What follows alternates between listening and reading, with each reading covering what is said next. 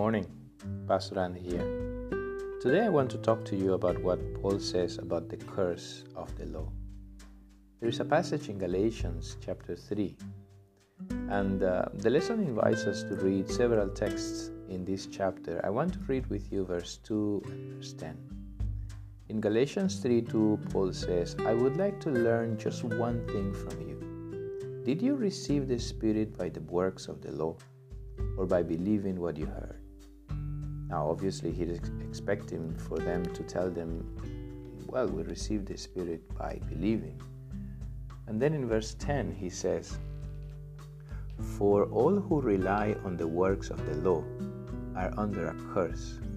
As it is written, Cursed is anyone who does not continue to do everything written in the book of the law.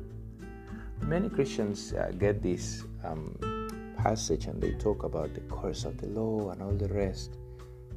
But if you notice, Paul is saying, Cursed are all those who rely on the law. Now we need to ask ourselves so, why are they cursed? Are they cursed because the law is evil? I mean, keeping the law is bad? For example, is it evil not to worship idols? Is it evil to obey your parents? Is it evil not to murder people? Is it evil not to steal? Is it evil not to covet? Well, of course, you would say, well, that's nonsense. Of course, that's not evil, that's actually good. But you see, many people are saying that somehow the law of God was evil. Somehow the law of God was bad, and God had to take it out of the way so that He could do something good for us. People are trying so hard to get rid of the Sabbath, the fourth commandment, that they just speak nonsense. But if we notice carefully what Paul is actually trying to say, he is saying, Cursed is anyone who relies on the works of the law. Why? Because the Bible says, Cursed is everyone who does not continue to do everything written in the book of the law. When you don't do what the law says, because it is good, so when you don't do it, you are cursed. Now, so what is our problem? Is our problem that the law is good? No, actually, the law is holy and perfect. The problem is that we are bad. That's the problem that Paul is talking about. We are cursed not because the law is bad, we are cursed because we are bad and we cannot keep it. And because we cannot keep it, then we are cursed. That's the problem. And that's why Paul calls to people and he says, Guys, look at Jesus. He became the curse for us. He didn't have any sin, but he died. He didn't need to die because he did keep all of the law, but he died for you. He took your penalty, he took your place.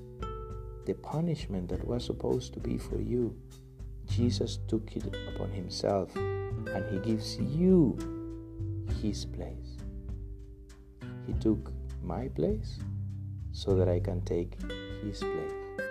So, my question for you today is Would you like to have that kind of trade deal with Jesus?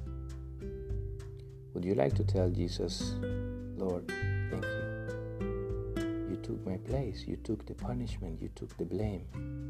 Now I can take your place in heaven. I can take a place beside you next to the Father. I can enjoy salvation and peace and happiness.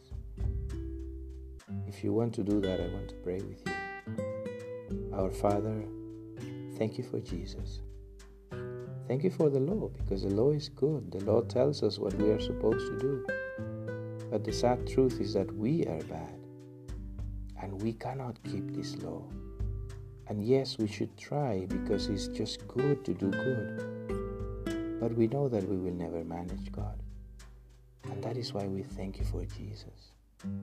Because He kept it for us. And He took the punishment, He took the curse that we deserved. And so now that punishment is gone, it's already finished and all that is left for us is glory next to Jesus. We praise you today.